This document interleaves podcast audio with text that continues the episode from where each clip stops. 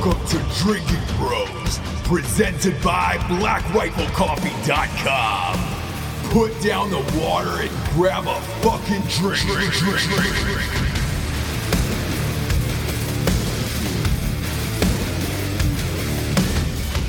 Welcome to our new Drinking Bros Sports Companion Show.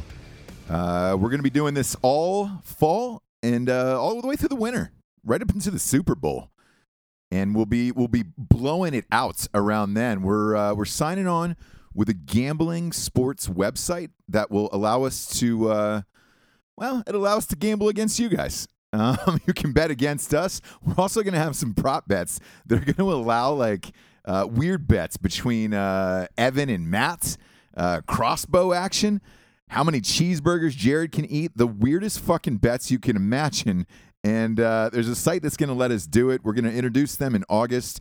This will be a full time show every Wednesday starting August, uh, starting August 1st uh, is, is when it'll actually start. But uh, we're, we're, we're going to throw out one in the meantime because we're here, we're live in Vegas, and uh, I'm, I'm here with my co host, Dan Hollaway. Hi. Hi. How's it going, guys? Hi, Dan. Is it weird? Because you do launch code. Uh, yeah, from time to time. I've done a couple of drinking bros as well. Yeah, yeah, yeah. Um, is it weird switching over to sports? Because I feel like sports is your wheelhouse. Well, I'm, you know, my background as a sports fan. We both grew up like pretty close to each other. We did, yeah. geographically, and uh, big Braves fan. Uh, which is nice. If I if I had to to deal with a Yankees fan on this show, I'd fucking kill myself. well, worse, a Mets fan. Oh, we would yeah. actually have to physically assault fan. exactly. Um, I see. I still go back to the '90s when the the Braves lost to the Yankees because I was I was a kid. We were getting housed by the Yankees, and my dad had taken me to the World Series a Yep. couple of those years, and um, I was at that that game where uh, Andruw uh, Jones, yeah, two home runs. oh yeah, 19 years old. That was pretty impressive, right? amazing. Yeah. Amazing. And I was like, oh, we're going to win it all. We're going to be dominant for years, Yep. which we were dominant, but we only won world's one World Series in the 90s with the Yep. arguably the greatest pitching staff of all time. It's not arguably. It is. There's no question that that's the greatest pitching staff. all of them made it into Hall of Fame, right? John Um, Smoltz, Maddux. Glavine, Maddux, Glavine, yeah. Famers, yeah. Yeah. Two of them 300 game winners. Uh, Smoltz is the only pitcher other than Eckersley in history to win like 150 games and save 150 or something Yeah. like that. I don't remember the exact numbers. but Yeah, yeah, yeah. He uh, he had a weird mental thing, if you remember that. Yeah, he was. He had a lot of uh, anxiety. Yeah, in the early. Ni- I think actually, uh, I can't remember where he started. I think it was Detroit, and he had some anxiety issues and kind of dealt with that in his early days with the Braves. I think he came over in 1990 to the Braves, Yeah, and uh, yeah, he got some counseling and stuff, and obviously it worked. weird. Uh, now he's a, a Masters golfer or a senior golfer. Yeah, you, you know it's funny. He made that uh, the senior tour, Mhm. and uh, he shot terribly in it. Yeah, he got he fucked up pretty bad. I I, think he shot what- like an 85. I don't know what it is with athletes wanting to be fucking golfers in their afterlife. And it's cool. It's a cool hobby, but it's shitting on the sport of golf by saying, oh, hey, guess what? I'm an awesome athlete. I can just switch over and start playing golf at a high level. Right. Well, luckily, uh, Charles Barkley is one guy that pulled it off really well. Right. God, he's terrible. He's got the worst swing of any person I've ever seen in my life. Serious story, though, by the way. You know, Michael Phelps, why he retired briefly Mhm. was he thought he was going to become a professional golfer. So he hired Butch Harmon, who was Tiger Tiger Woods' old swing coach, and was training with him every day, fucking nine hours a day. Like he was really trying to make that switch. And then it, I would say two years in, he realized, holy shit, this is impossibly hard. Same with Jordan. Jordan Yeah. thought he could make that switch too. And then they re- they realized, holy shit, this is impossibly hard. I can't do this. So Phelps went back and then started training for the Olympics, and then he, he got back into the Olympics again. Came out of retirement. Yeah, Um, that's that's pretty interesting. I mean, I don't.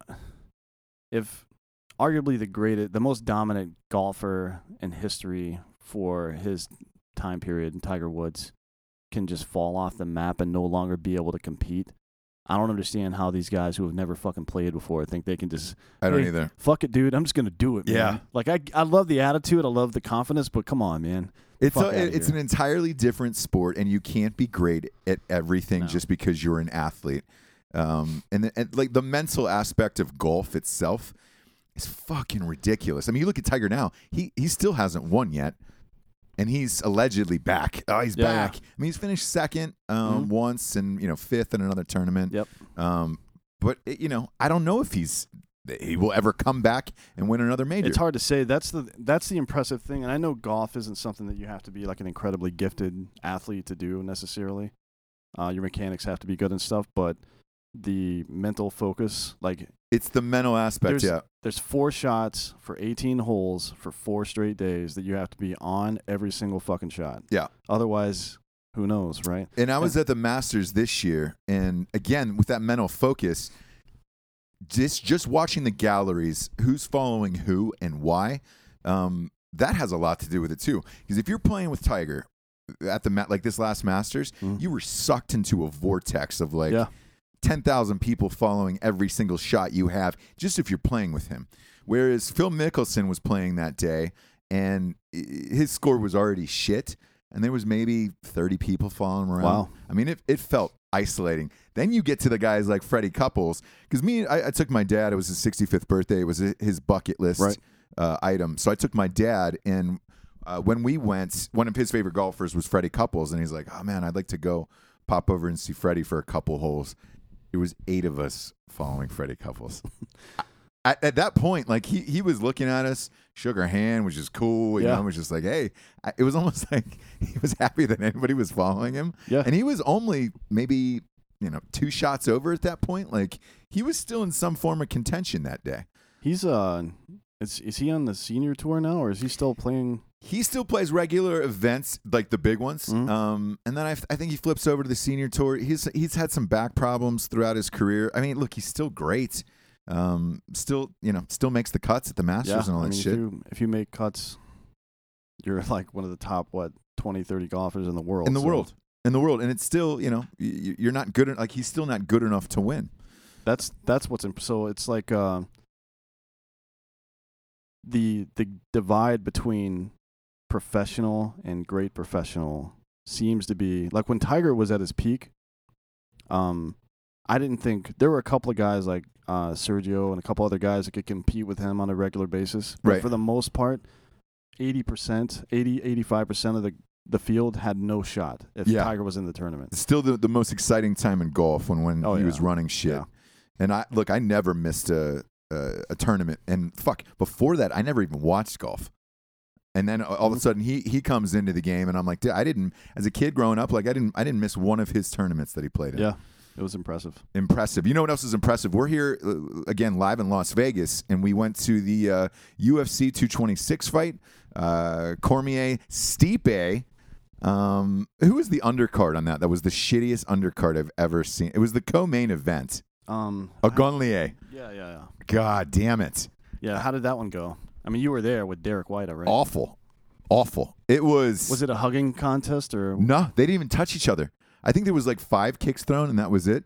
And it favors through for the five kicks that he won, and they technically had to give it to him. The interesting part about it was, you know how Rogan goes in and interviews everybody Yeah, yeah. afterwards? You could see Dana White in the background literally go, cut those motherfuckers, don't interview him. Yeah, So he didn't even let him go into the cage to be interviewed. That's how embarrassing that fight was.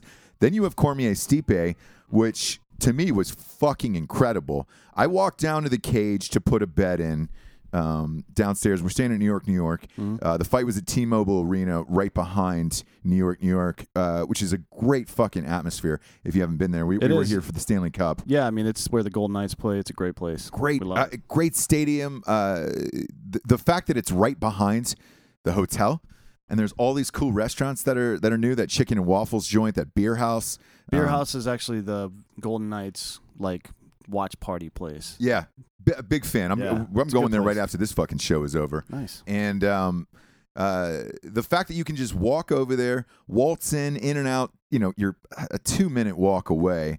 Uh, and the, the rest of the undercards were a fucking blast. But that Cormier fight was something special. I when I again when I went down to the cage to to, to bet, I was gonna bet on Stipe.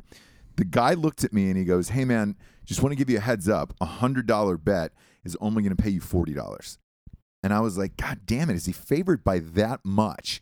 And he goes, Yeah. And so I looked at Derek and I go, Who do you think is going to win this fight? And he said, Cormier. And I looked at it, look, I, I'm still one of those non believers in Cormier. I am now after this this fight.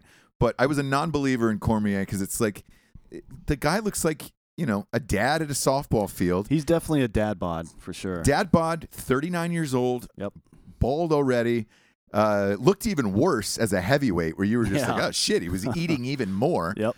And I was like, there's no, there's no way he's gonna win this. There's no way. And Derek was the one who was just like, hey, I, I think Cormier is gonna take this. Um, and I said, if he is, if he is gonna take this, I think it'll go to some form of decision. It's gonna be a dogfight. Fuck, was I wrong on that? Uh, that short right put Stipe out. Out. And I think after that, look, that's the second fight that I've been at because I was with Matt uh, Best at uh, the uh, McGregor fight when he won two belts. Yep. Now it was this one when when Cormier won two belts at the same time. That was one of the most impressive victories I've ever seen, and I, I think for sure he cemented his place and his legacy in the UFC after that as one of the greatest of all time. He's 22 and one now, right? Fuck. I, I mean, everybody knows about uh, Stipe and what he's done. He's he's beat Ngannou Junior Dos Santos. I mean, he's like he was no pushover. He defended the belt. No. he's held the belt since 2016. yeah. he's no joke. And Cormier laid his ass out. Uh, it, quick. it wasn't like uh, it wasn't like they were even and because you see this in heavyweight bouts where they exchange blows for a while, Right. And then they get tired and blah blah blah. No, Cormier came in and executed his game plan, got in tight and delivered that right hook, and it was done. It was Like, lights out. Yeah. it was and it was it, like to to be there in person at one of these things because everybody asks like what's it like you can't really describe the energy and electricity that goes on in one of those things i mean people were freaking out I, the people you're sitting next to you're hugging strangers Yep. high-fiving strangers that you don't know and you're like oh my god i can't believe we just saw this in person um, it was absolutely fucking incredible and then afterwards uh, was when the was when the fireworks started Yeah, that that whole and it's funny. Uh, everybody's talking about professional wrestling now because of how like That's what it seemed like. not just the Lesnar connection. And for those of you who didn't don't know, uh, Cormier in the post fight interview with Rogan basically called Brock Lesnar out yeah. from the crowd. Yep. Like, hey, get up here, motherfucker, whatever. Yeah, yeah, yeah. And it seemed like it might be a little friendly, like, hey, what's up? Let's fight sometime. No, it was like Cormier was like, fuck you, buddy. yeah. And then they started John, and I mean, obviously, they're putting on a show, which is great. But It felt because it, it, it was. Here's the weird part about it to me. Like I enjoyed it because I enjoy the circus, um, that that type of uh, uh, big atmosphere, showmanship, uh, performance. Um, but it turned to me. It turned a UFC fight uh, in in one of the most impressive moments in in UFC of winning two belts into a WWE match after that, where you were like. Come on, man. I, I thought Vince McMahon was going to step into the ring at that point and just be like, all right, guys, all right. right, well, think about it from the. I I understand what you're saying, and it is a little hokey maybe, but think about it from this perspective. Um, NASCAR is hemorrhaging fans right now because there are no Tony Stewarts walking out on the track and throwing their helmets through other dudes' windshields now. Nobody gives a fuck about the drivers anymore. Yeah, and, and Junior's gone. and Junior's gone. People Yeah. don't care about personality, or people. There are no personalities for people to care about anymore. And say what you want about professional wrestling, but developing personalities is what they do, right? Look, uh, but you're looking at any sport, it, it it hinges on talent and then personality. Yeah. May, May, Mayweather had the personality. McGregor certainly has the personality. Even Cormier, Yeah, to a certain sure. extent, like he he's got a big personality, and that's what really sells this shit. At the end of the day, same with Brock Lesnar. Like the fact that Lesnar, if he can stay off the fucking juice for six months, that's it. Just six Yeah. months, stay off the off the juice, um, and you know clear USADA. He and Cormier could could definitely get close to breaking some records as far as pay per view numbers go in that next fight. Uh, yeah, for sure. I mean, it depends on what the under. Uh, there's a lot of talent floating around right now too. in the UFC. Yeah. Oh yeah, because I mean, I, I still want to see that McGregor Khabib fight go oh yeah. I, that's gonna happen. I think pretty soon. I think it's going to happen, and I think it's going to happen soon for outside factors. Um, you know, when he trucked that uh, that dolly through the the windshield of that bus and injured those eight fighters and Yep. nuked half that undercard, McGregor. I'm talking about in Madison Square Garden. The legal trouble he's in is real. Like that is that is real, and the the the money that they're going to sue him for. You're looking at probably 20, 30 million dollars in lawsuits right there. Yep. I mean, any kind of fighter that took any kind of damage can file against their insurance. Like Yeah. all these guys take insurance out on their body lim- or their limbs, their bo- other body parts, Oh, their yeah. brain, all kinds of shit. So yeah, it's gonna be a situation. It's gonna me- it's gonna be a messy one. And McGregor was here um, in Vegas uh, a couple days ago, and he was meeting with Dana White. And I think, I think if McGregor's smart, and I think if Dana's smart, they come together, and McGregor's gonna be like, "Hey, buy my way out of these lawsuits, and then I will fight Khabib, and that will be the biggest." Because that that to me will break every record there is as far as UFC pay per views have ever gone. I think that fight in particular. Yeah, for sure. I mean, you know, Dana's pretty smart about how obviously he's he's made a couple of bucks doing this stuff. He's pretty smart about spacing out the fights. Right. Like just from a marketing perspective, people aren't going to spend a hundred bucks two weeks in a row.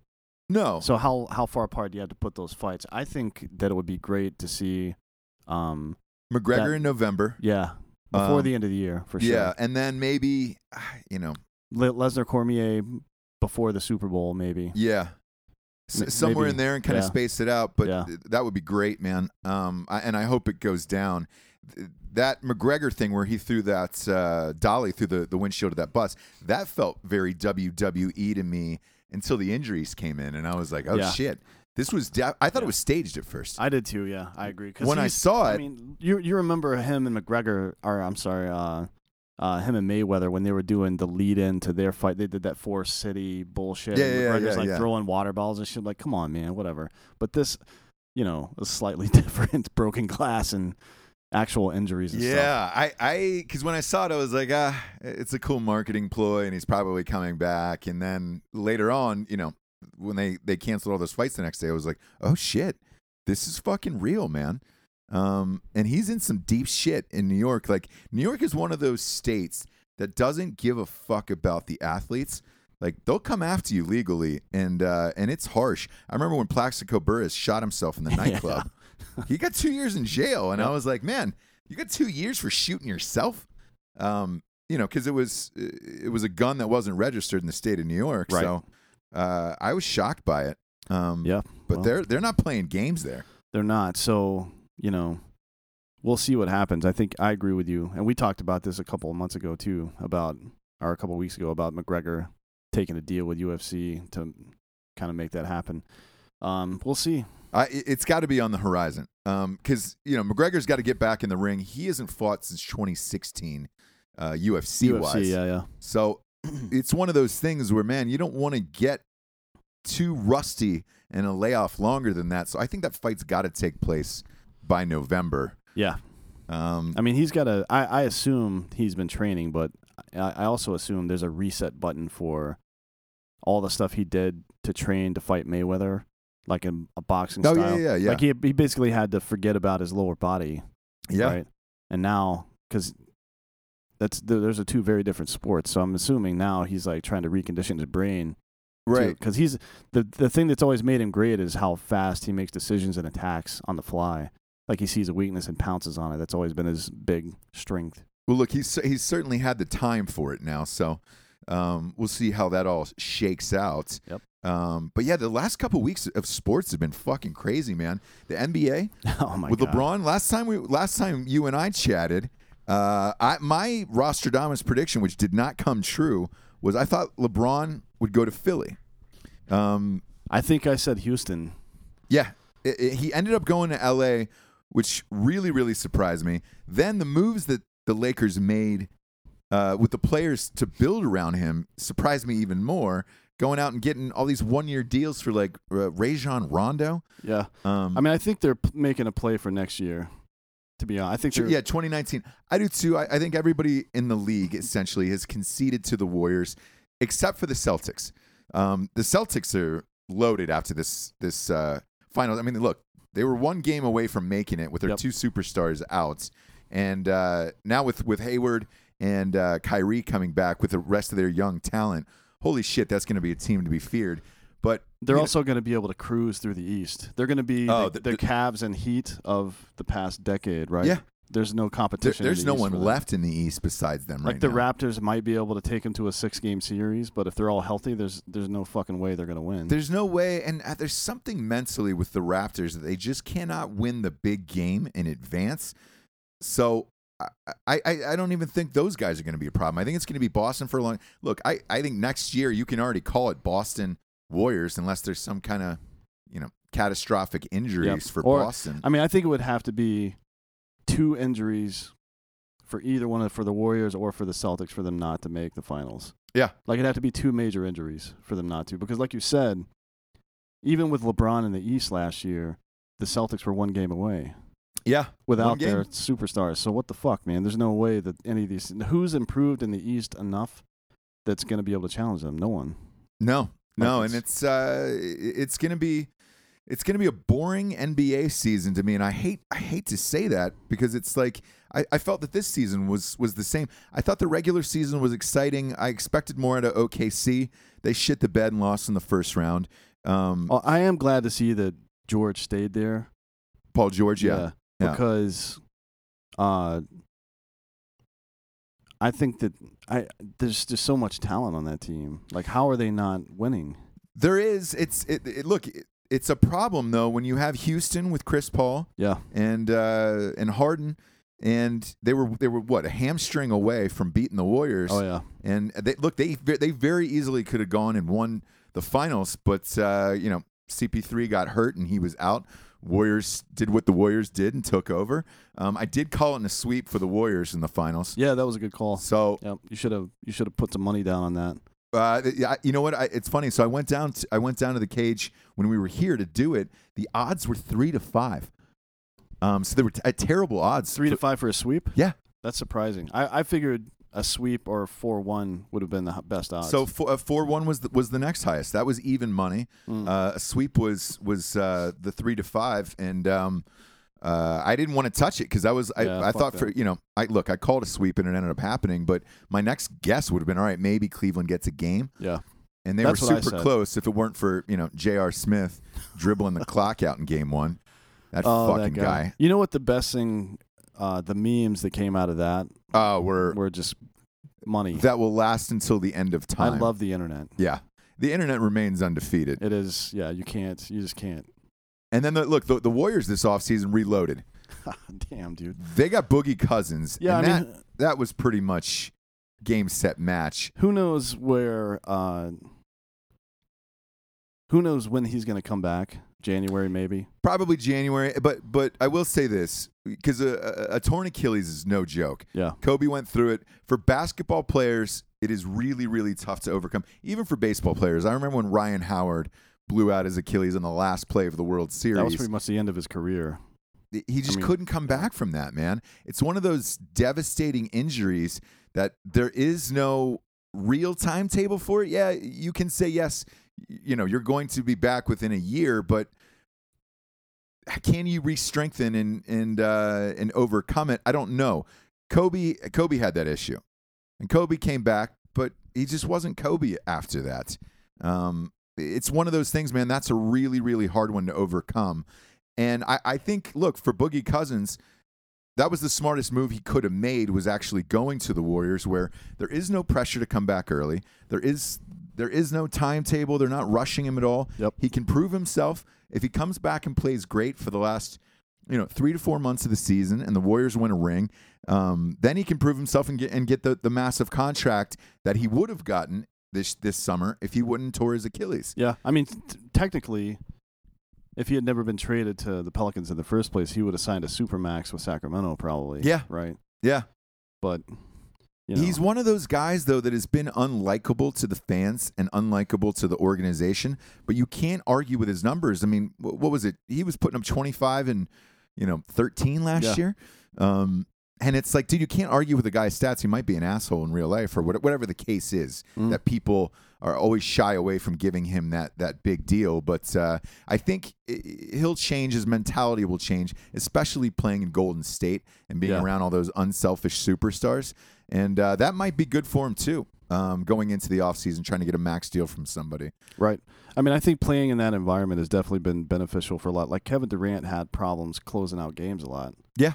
In OKC, he came to Golden State, and that was no longer a problem. Like you can say because there's not as much pressure on him, but talent and winning breeds talent and winning. Right. Be, being around high caliber people, not just players, but high caliber people. And say what you want about Golden State, I know a lot of people hate, hate on them these days, but that is a fine organization. Like, oh, they, yeah. they do it right. Um, people bitch about like they just signed um, Jerebko from from Utah, right? Another six foot ten guy that can drain three. Shot forty two percent from three last year. It's, it's like how insane. does the rest of the West let them sign that guy? That is a fit. Like everybody complains about Golden State and the shit that they pull off all the time, but why the fuck didn't somebody else sign Boogie Cousins to five point three mil? Why didn't somebody else sign Jerebko, who's a six ten guy who's a wing defender and can shoot threes? Come on, man. You know, I'm, I'm glad you brought that up about Boogie, Boogie Cousins because I, I looked into that story as well, and I was like, I don't understand. Do, like, what were the offers from other teams? And it turned out he got none. Yeah. He got no offers, and he called the president of the Golden State Warriors himself. Yep. Himself and said, "Hey, I would really like to play for the, you know, the the what's the veteran ex- exception? It was like five point Mid level, yeah, five point three. Yeah. And, uh, and he said, I would like to play for you. And the, the, the president of the Warriors was shocked. He was like, What? yeah. He goes, Look, we would love to have you, but are, are you sure? And he goes, uh, Yeah, man, I have zero offers right now. Zero. And he goes, I would like to play there. I don't I don't feel that I'll be under a rush to come back. Mhm. And uh, and I can prove myself and I think I'd be a great teammate. So after that phone call ended, he called Durant, he called Curry. Both of them were shocked that he called. Yeah. And they were like, "Hey, is this real?" And he goes, "Yeah. Would you, would it be okay? Would you like to have me on your team?" Yeah. And both of them were like, "Yeah, we'd love to fucking have you on our team." Uh, so after that, and, and he signed. You know, the rest of the league was super pissed off about it. But how are you pissed when when you're not offering him a contract? Yeah, that's no really one stupid. in the league offered him a contract. So you can't hate on the guy. You can't hate on the Warriors for making that move. But uh, shit, man, I, look, you can already go ahead and book it now for next year. Warriors Celtics uh, championship, and uh, I, again, I what do you you go 4-1, 4-0 again for the Warriors? It's I mean if they're healthy and the ball's moving around, I don't I don't understand how you can I mean if you have uh like the Warriors even when they had like Pachulia, right? And these other shitty- Zaza. Zaza fucking who's playing for Detroit or some shit now, I don't know where he went. I, I was never a big Zaza no, he's fan. a, he's a turd. He like trips people all the time. I hated that guy. dirty player. He's one of Um, those dirty Euro players like uh, Yeah. uh, Vlade Divac. I love Vlade Divac as a person, uh, he but he in dished LA, out he dished out a number of Charlie horses with his knees over the years. oh, filthy sure. player. There, there- a lot of dirtbag moves over in the Euro League, which I, I'm fine with because it's it- it's uh, it's a little re- reminiscent of the 80s and 90s where Yeah. it was just like, hey, we'll take a fucking couple elbows Yep. uh, here and there, a couple Charlie horses on your way out. Um, but uh, yeah, old old fucking dirty Zaza. Yeah, he's a. I mean, he's a shit. Well, anyways, even when he was there, um, they love that high screen and roll or high post. Yeah. Like with a good passer, even when Draymond does it all the time, but he's six foot. I mean, he's listed at six seven. He's six five probably. That guy. Probably, yeah. Like he. But anyways, uh, imagine Boogie Cousins at legit 6'11", 7 foot, who is a, actually a good passer as well. And Yeah. he can shoot, he's shooting like thirty six percent from three, so he can pick and pop, step out on the three point line if you try to trap or anything like that. I don't see how you guard this team. by, with those by- five guys And on by the the time the playoffs roll around, they will have five starting All Stars as their starting five Correct. for Golden State. That's incredible. I mean, you're if you look at the Western Conference, like that, that's your that's your starting five right there for the Western Conference. At some point during the All Star game, that has been a starting five. Yes. I mean, even saying it out loud, it within the last two, unbelievable. Within the last two or three years. Yeah. Like Draymond's only got one start, but all the rest of the guys have multiple starts. And Draymond's only got one start because he plays on the Warriors and he plays Yeah. unselfishly. You th- you put that guy on any other team, he's an NBA All Star for People for- always say he benefits from the. I hate that idea of like, oh, he's just a system player. Like, come on, man. Draymond Green is a great basketball player. yeah, He's not a great shooter. He's not a great finisher. He's not, you know, uh, great at a lot of things. He's a great passer and he's a great rebounder and he's a great defender. Definitely those three things. But on offense, there's nothing necessarily great about him, but somehow he continues to do well and win. Like his uh, assist to turnover ratio is always great. Yeah. Even though he does crazy shit sometimes. Uh, I think you put him anywhere, he does well. yeah, yeah, yeah. I did too. I did too. And uh, and then Well- last night we got the we they they announced the NBA or the uh, MLB All Star team. Yeah. Um. Yeah, it's It's been a good year of baseball so far. It has, yeah. I've enjoyed. Uh, look, uh, we're homers for the Braves, obviously. Yep. Um, Braves have been. They're way ahead of schedule to me. Uh, Yeah, this I, is a I young, expected young them to be good. What two years from now, maybe? So did I. Uh, they they dumped fuck everybody we had. They only held on to Freddie Freeman, which was smart. Freddie Freeman's great, Yeah, he's a great player. and uh, but they started young. We're I, what, what are we? The, the youngest team in in baseball, I believe so. Yeah. and uh, only a game out uh, of first place, which is incredible. And uh, the the MLB All Star team that was announced uh, had a couple Braves on it. We're back. Yeah, Freeman and uh, Nick Markakis, the career Baltimore Oriole who came over a couple of years ago. Although he's killing, I think he's hitting like 330 or something. is. This is the the most unsexy National League All Star team you'll ever hear. Yeah. Re- read off the starters for me the here. start. The starters this year uh, are Willson Contreras, Freddie Freeman, um, who's a legit dude, yeah, Javier Baez, who's you know not bad, Nolan. Uh, I don't even know how to say it. Arenado. Arenado. Yeah, for? Colorado. Yeah, I mean he's uh, he's, he's, one of those, great. He he hit some bombs over there. He's actually become a great defender too. He's he's probably going to win his third or fourth Gold Glove this year. Brandon Crawford, who's a perennial Gold Glove winner as well. God, but still, I like Um, none of these people are superstars in my mind that No. are you know in a commercial, you know, being butt fucked yeah, with yeah. A, a bottle of Gatorade. no, and the last three guys are the outfield starters are Markakis, Kemp, and uh and Bryce Harper. Bryce Harper's really the only guy I expected to be on here from any of these play. Uh, well, Freeman and Harper. Freeman, And I, I would say Arenado, too. And, Yeah. and Harper, but Harper is batting goddamn near close to 200 right now He's at like 211, I think. in a contract year. Yeah. Um, and he was he was before the season started predicted to be the first guy to get a half a billion dollars, a five hundred dollar, a five hundred million dollar deal. Yeah. And I think you know he's pretty much kissed that goodbye unless he has a dream second half to the season. Yeah, I don't think anybody's going to sign him to a 10 year. If I were him, I wouldn't sign a 10 year at this point. You're 25 years old, right? Yeah, Like you can you can sign a 3 year and then sign a 10 year at 28 yeah. and still like you can prove yourself again and get that super max deal. The, I- the the two guys who've signed those mega mega deals, um, uh, in my mind, who have earned it, Mm. uh, are Mike Trout. Yeah. Trout Trout is the greatest player. He's having the greatest statistical year in the history of baseball, at least with regard to advanced metrics. Yeah, and, and I've never seen anything like that guy. I, I still don't know how that team isn't better. Uh, the Los Angeles Angels, because uh, living in LA, I've, I've seen them play a thousand times, and Pujols and all those guys. Yep. I was at the World Series when they won. Um, I still do, do not understand how they can't build a team around the greatest baseball player in the last, you know, thirty years. No, it's very disappointing for them. And I'm not sure how long Trout stays there, to be honest. At some point in his future, he's got to say, hey, this team just can't win. Well, I think he signed on until he's thirty. I think Yeah. that that was a ten year deal, like for you know, what was it, three hundred million or two fifty or something? that was crazy. a lot, yeah. Um, the other guys who've done big deals like that are Clayton Kershaw. He's he's been worth it. Um, Finally broke that uh, playoff curse Yeah. a little bit. Yeah, he's been worth it, and, and is is always been great. Uh, Miggy, um, for uh, for Detroit. Yeah. I Um, mean, he's Miguel Cabrera. He's he's lived up to that, he might be that the number, best. but he's getting older. Yeah, yeah, he is. He might be the best pure right-handed hitter of all time. I mean, you can talk about like old school guys like DiMaggio and shit like that, but in the modern era, it would probably be between him and Pujols, right? Yeah. They're the two best right-handed hitters. I and mean, then the, you look at you know where it's where it's failed miserably is like A Rod. Yeah. Jesus Christ, the Yankees well, I mean, A Rod was contract. He was putting up pretty good numbers until his whole life went sideways, right? Well, everybody's putting up good numbers, uh, you know, when the steroids Yeah. and the juice was there. Um, yeah, he was. fuck, I'd put up pretty good numbers on the juice. I'm pretty sure. Yeah, you could do well. I'm I'm thinking about going back to t-ball actually.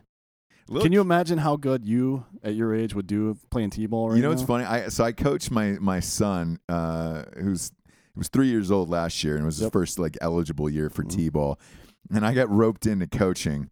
Um, a, bu- a buddy a buddy of mine was just like, yeah, let's do t-ball together with our kids and all this stuff, Mhm. and I was like, cool. He's like, I you know I coach it, and I was like, awesome, man. I get there. He's a firefighter, and uh, they switched the schedule, so he had to work Saturdays, and I ended up coaching the entire year by myself.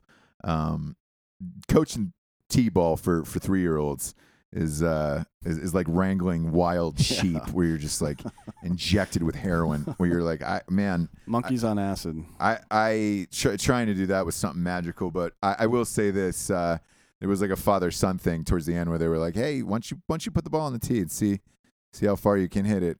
God damn, I still got it. Damn, Yeah, good. still got it. I still Um, I I mean I just laced this thing, but I also did a I also starred in a wiffle ball movie.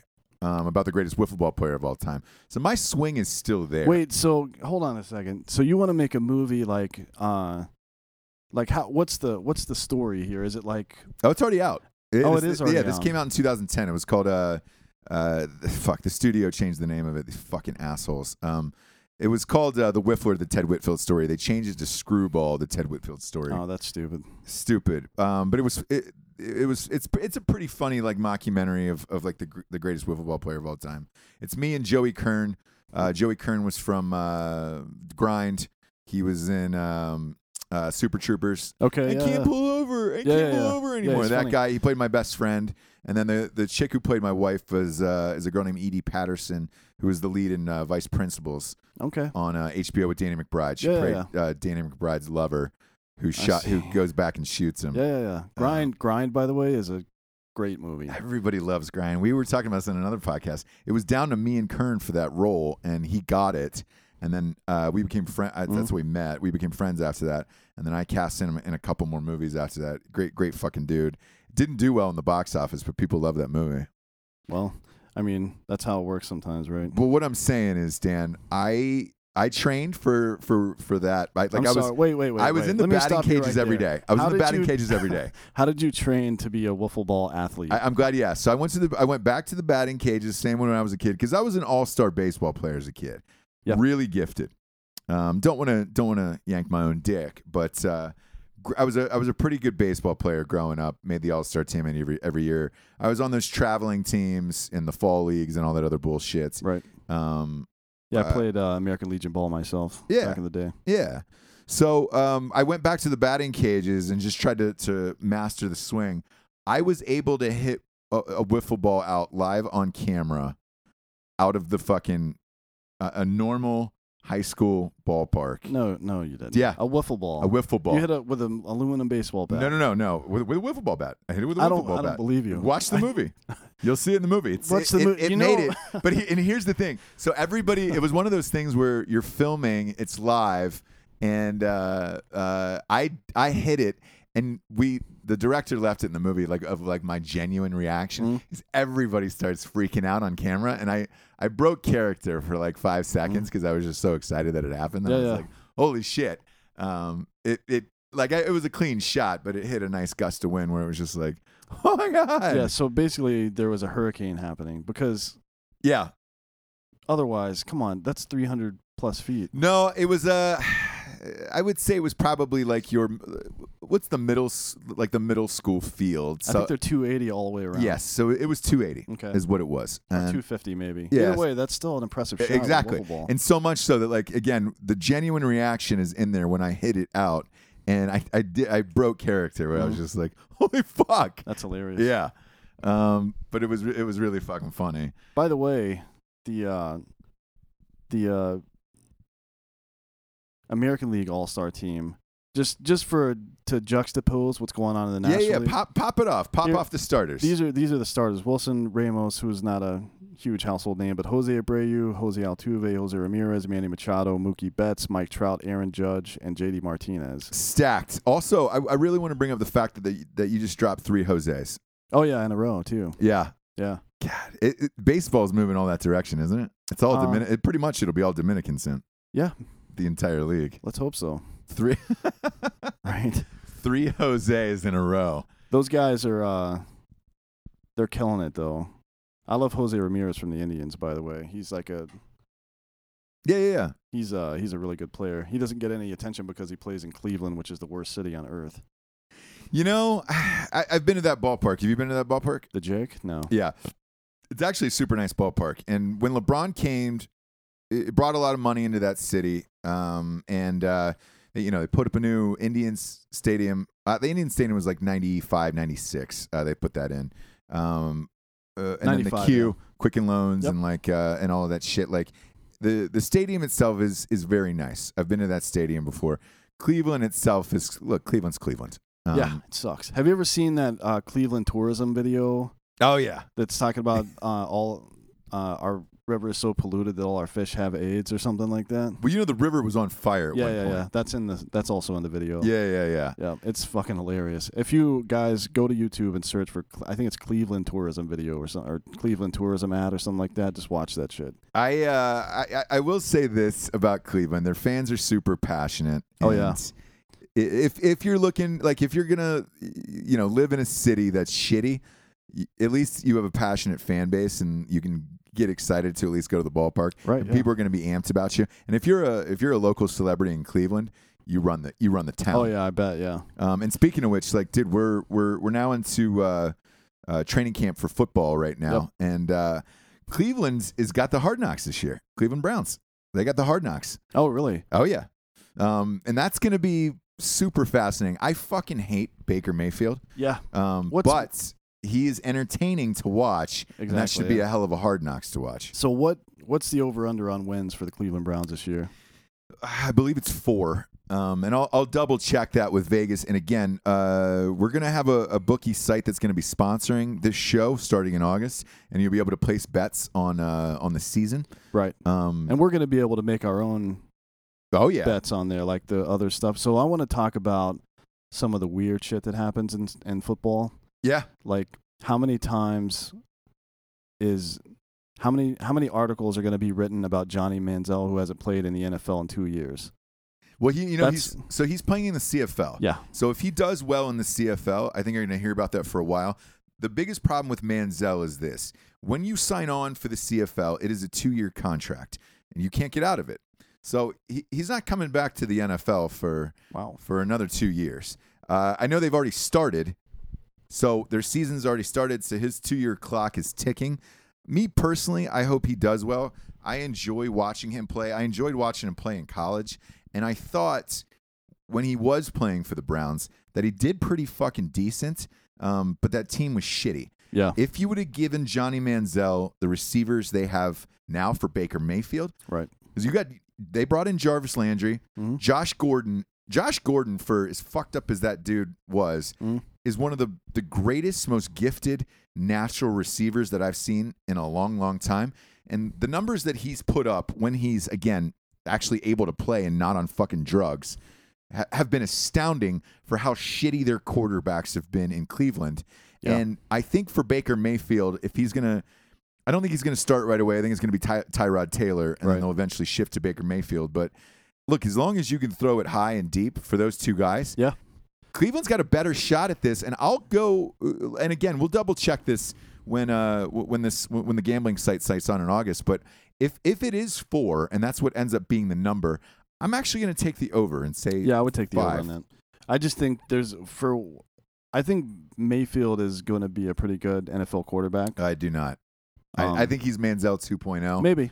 It depends on how he manages his attitude and there's going to be a lot of pressure on him in Cleveland. A lot of pressure. Like And- he's the guy. Like LeBron's gone now, so who the fuck is anybody going to be talking about in Cleveland other than him? look uh, with with that team and Hard Knocks and all that shit. It is a sexy team on paper. Yeah. Um, I I'll be amped to watch their games. Uh, I took look. I was one of the ones who, who stashed away Josh Gordon on my bench in fantasy football last year, Yep. and that paid off dividends in the playoffs for me. So like, I am going to give some some huge consideration to a lot of those people on the team, and I haven't said that about the Browns in years, uh, as far as fantasy football goes.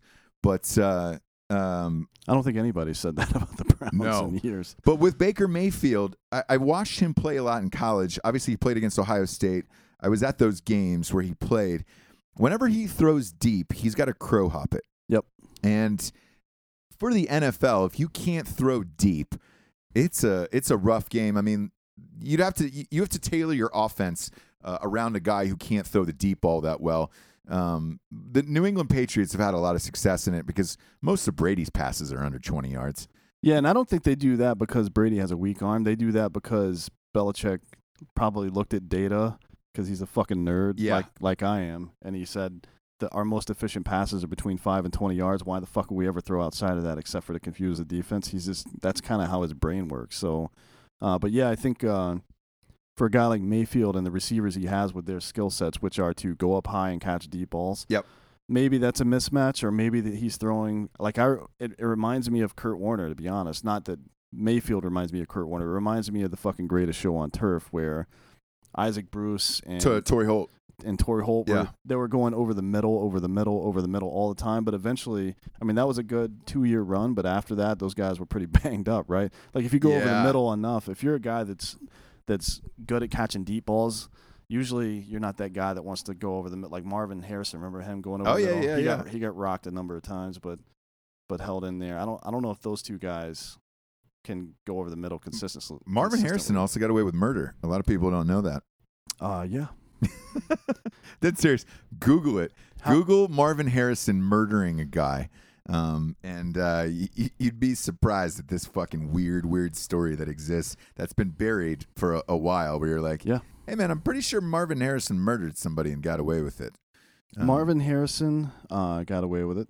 What about Rae Carruth and Aaron Hernandez? So how many receivers have murdered people? Ah, look, uh, in the NFL, Yeah, uh, we Yeah. had. there's a lot. There's a lot. Look, there's a lot of murders by NFL players. Oh yeah, quite a few. Yeah. um, which I like. Like I'm not a, you know, you- right, wait, you're saying you're a fan of murder? well, look, if you're gonna if you're gonna be the best at something in this life, you know, Well, being the best would mean not getting caught murdering. I right? believe. So Ray Lewis, oh yeah, he well he he, did killed two people, Yeah. and uh, and he, he's a Hall of Famer. Yeah. He's going to the Hall of Fame Yep. this year. Yep. He is. Uh, OJ got away with two. Yeah.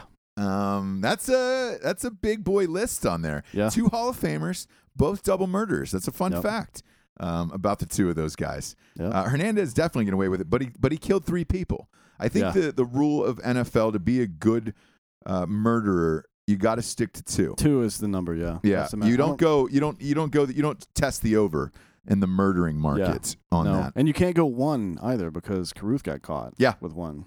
So Yeah, yeah, two is the number. and So- he's he's getting out, right? Um. Yeah, I think so. He's been in forever. I know. He's. I, I believe he's getting out next year. Yeah. 2019. Yeah. That's Uh, right. Crazy. Yep, Carolina Panther. Fuck, the finest. Yeah. He was. Well, I mean, before uh, Muhammad, he was the best receiver in Carolina Panther history, probably, right? Uh, he was on his way. I don't know what would have shook out with his career. They've had a hard time throwing the ball there um, with the accuracy. I, Yeah. Same with Cleveland too. With uh, you know, their their passers. Like I I, Yeah. I don't know. Um, I don't know. Ty- look, Tyrod Taylor can throw the deep ball for that Cleveland team, by the way. Yeah. We'll see. Um, but he can't. He's super inaccurate. That that that playoff game last year against uh, Jacksonville was the worst game I've ever seen. Um, by Yeah. by it was Blake Bortles versus Tyrod Taylor. Yeah. And I believe think- I believe it was like a 10-7 game or a 13-10. Yeah. It was bad. God. I- Do you think if that game goes differently, that the Browns still draft Baker Mayfield? Like if Mm, Tyrod like puts up a crazy like if he actually had a good passing if game Ty- right if. Tyrod Taylor plays well during that playoff run, I think he's still with the Bills and they don't let him go. yeah Um, whether or not Cleveland stays with Baker Mayfield, I don't know. That shocked the shit out of me watching that draft that they took him one because they didn't. No one had that guy No. Mayfield at one. I think six was where people expected him to go. I, I think Josh Allen to me was is uh, the best quarterback in that draft. Um, a, a lot of people said Josh Rosen, who ended up in, in Arizona. Yeah. Uh, Do you but, think the fact that he's like a a lightning rod personality made them choose him? uh, Baker Mayfield? Yeah, Yeah, I mean, because look, like I said, maybe they thought maybe they knew LeBron was going to. I know. Out. sex sells, dude. It's Yeah. it's a sexy pick. They went up and you know they they went up and got Manziel. Yep. Um, and everybody wanted to watch him then. Everybody's going to watch him now. The Yeah. difference is is uh, you know Jarvis Landry and Josh Josh Gordon like fuck man just just throw it up there and and you should be all right. I guess we'll see. we, we will definitely find out. Um, Dan, it was a pleasure, my yeah, man. yeah, Uh, I look forward to doing this all, all fall and uh, and winter with you. yeah. Looking forward to doing some crazy bets. Um, A lot of crazy with, bets. with the Drinking Bros community. You guys need to get involved, and if you have any ideas or anything, you know, shoot them our way for for sure. shit. Yeah, because uh, look, I'm gonna uh, starting in August. In August, um, I'm gonna drop my uh, my Super Bowl winner. Mhm. I'm gonna drop my college football winners, and uh, and my and my World Series winners. I've already got my picks in. By the way, do you? Yeah.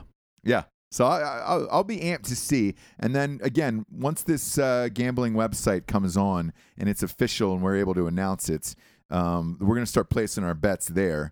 Uh, and again, we're also going to have Drinking Bros prop bets Yep. um, based on on your suggestions. You can write into the Drinking Bros podcast uh, page. Tell us what you like to hear. A lot of people want to see Evan versus Matt in bow hunting. Um, I think there's a number of like bow hunting, ping pong tournament. Maybe. Oh, yeah. There's a number of things we can Ping do there. pong? Yeah, uh, there's going to be a rematch of, of me and Matt in uh, skee ball.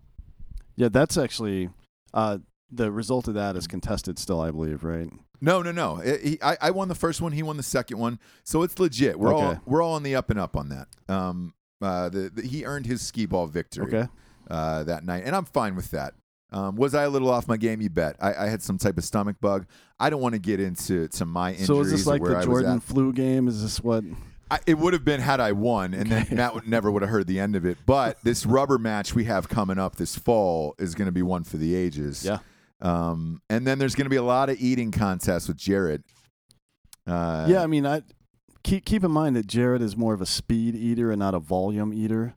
So if you're gonna come up with bets, prop bets for Jared eating, uh, like how many cheeseburgers can he eat in two minutes would be a good one. Exactly. And I will say this: Jared beats. He won the Chicken McNugget challenge um, against the audience. Uh, yeah, yeah, Yeah, he, he- he I think did he win that one. So yeah, you go speed with him, and I think you're fine. Like anything like a ten minute competition. Um, like he, he could never do the Coney Island. He could never go against Chestnut. Chestnut is uh, remember Ko- what was the dude's name? Kobayashi. Kobayashi, yeah. Whatever happened to him? Kobayashi was the OG. is he dead? No, still From alive. Sodium and poisoning. he or something? eats in another. There's like a smaller, like minor league eating um, tour. That's, uh, this is dead serious. this is a true story. So Oh Chestnut beat him, um, uh, like back to back years, Yep. and uh, uh, Kobayashi claimed that there was, you know. Uh, something where he wasn't being paid pa- paid fairly, wanted more money than Chestnut, and blah blah blah. And they were like, "Fuck off for this appearance fee," and he was like, "I'm not going to do it anymore." But truthfully, it was just because uh, Joey Chestnut was just housing him. right. But you know, you still go back to the OGs. If, if there wasn't a Kobayashi, Right. that shit wouldn't be televised on ESPN every year, which is still like my family tradition. We sit down around the fucking tube on Fourth of July at, at, at high noon and watch. We watch it every single year. And now there's because there's a women's element to it. Oh, really? Oh yeah, so the women go first, and then the men, and uh, it's it's an hour of the finest athletes of our generation, going pound for pound. Um, So Chestnut ate 74, right? he did, yeah. Has and there was this weird like fucking party girl behind him, like uh like a raver type chick who was keeping score by hand, Mhm. and uh, she was like 10, 10 numbers off. Like she was off by like a, a ten count, and then Chestnut afterward, which I'm surprised because he was eating, sweating. It was about hundred degrees in Coney Island that day. When they were doing the the uh, post game interview with him, and yes, it is a game, by the way. Um, he deserves to be cherished as the athlete he is he said he told the announcer he goes uh, look i broke the record today i got i hit 74 and when they went back and reviewed the tape uh, he did beat 74 so now they're thinking about putting an electronic system in place Oh shit, really? yeah to eliminate the hot girls because it's just a, a, it's just a bunch of hot girls behind him um, yeah, kind of like uh, ring girls, Yeah, yeah, round yeah. girls for Yeah, maybe maybe not the best at math is what you're saying. no, not not the best at anything other than putting on a free T-shirt for twenty dollars an hour and fucking looking hot. Uh, well, all right. You go back and scout scout those girls behind behind the dog eaters, behind the real athletes, and it, it's just a bunch of whores back there holding up, uh, you know, fucking old school little kid signs for for basketball. That you know the numbers only go up to like ten, and you have to do it by hand. Uh, they can't see them, and it's just it's a lot of smiles, and they're like, "Is, Yeah. is this the one? Do Yeah. I pull it now? Am I the one pulling the numbers now?" So they're gonna change that system, and uh, fuck, man, I- Oh, that's interesting. Hey, just for uh, just to, to put this out there, I was just doing some math. So the a hot dog with a bun is 272 calories. Yep. Which means Chestnut ate 20,128 calories. Phew. I, that's that's That's, that's, a 10 days worth of food. well, or or a Tuesday for Jared Taylor. um, your call, but uh, uh, yeah, we're gonna have some eating competitions with Jared this fall. Uh, we're gonna have a lot of cool prop bets uh, going out this fall. We're also gonna do a Drinking Bros uh, official fantasy football uh, uh, contest this year. Yep. You're you're gonna be in it. I'm gonna be in it. We'll, Um, we'll we're only, we're only looking for champions. Yeah, we're gonna Yep. have the draft. We're gonna we're gonna announce the draft uh, uh, live on air. So we're gonna do a call in with the other uh, ten teams. Uh, Jesse, my, my wife gets down on fantasy football. Yep. She's been in it the last couple of years in, in Drinking Bros uh, sports as well. So we're gonna be having a, a, a fantasy football team. And again, you must have been a champion at some point in your life, and you're and you're probably saying to yourself, "Well, I, how's Jesse? Jesse won. Jesse was a fucking champion, dude." Yeah, two- she's two like the uh, brunette from the league, right? Yeah, she she's she's a fucking gamer, man. Uh, so we're gonna be doing that. We're gonna be interviewing uh, people live on air after the draft in August, and then you and I will be doing special events live from some of the biggest college football and NFL games uh, and World Series uh, this fall. Yep. So we're gonna be there. We're gonna be in person and uh, uh, out with the people, pressing the flesh in these cities, and uh, and then talking to you. Uh, Yep. Drinking Bros in, in, in the various cities we go to. Uh, if you're there, we're going to have you on the show to talk about your teams, your favorite teams, and some of your predictions as well. So we're, we're really looking forward to this. Um, uh, I believe I can go ahead and say the site. It's, it's mybookie.com, who's uh, going to be sponsoring this show throughout the, the, the fall and the winter, and uh, and we're super amped about it. Dan, thanks for doing it, man. This is going to be a fun year. Yeah, it is. Going to be a fun year. Looking forward to it, man. Uh, for Dan Hollaway, I am Ross Patterson. We're the Drinking Bros Sports Companion Show. Good night, everybody.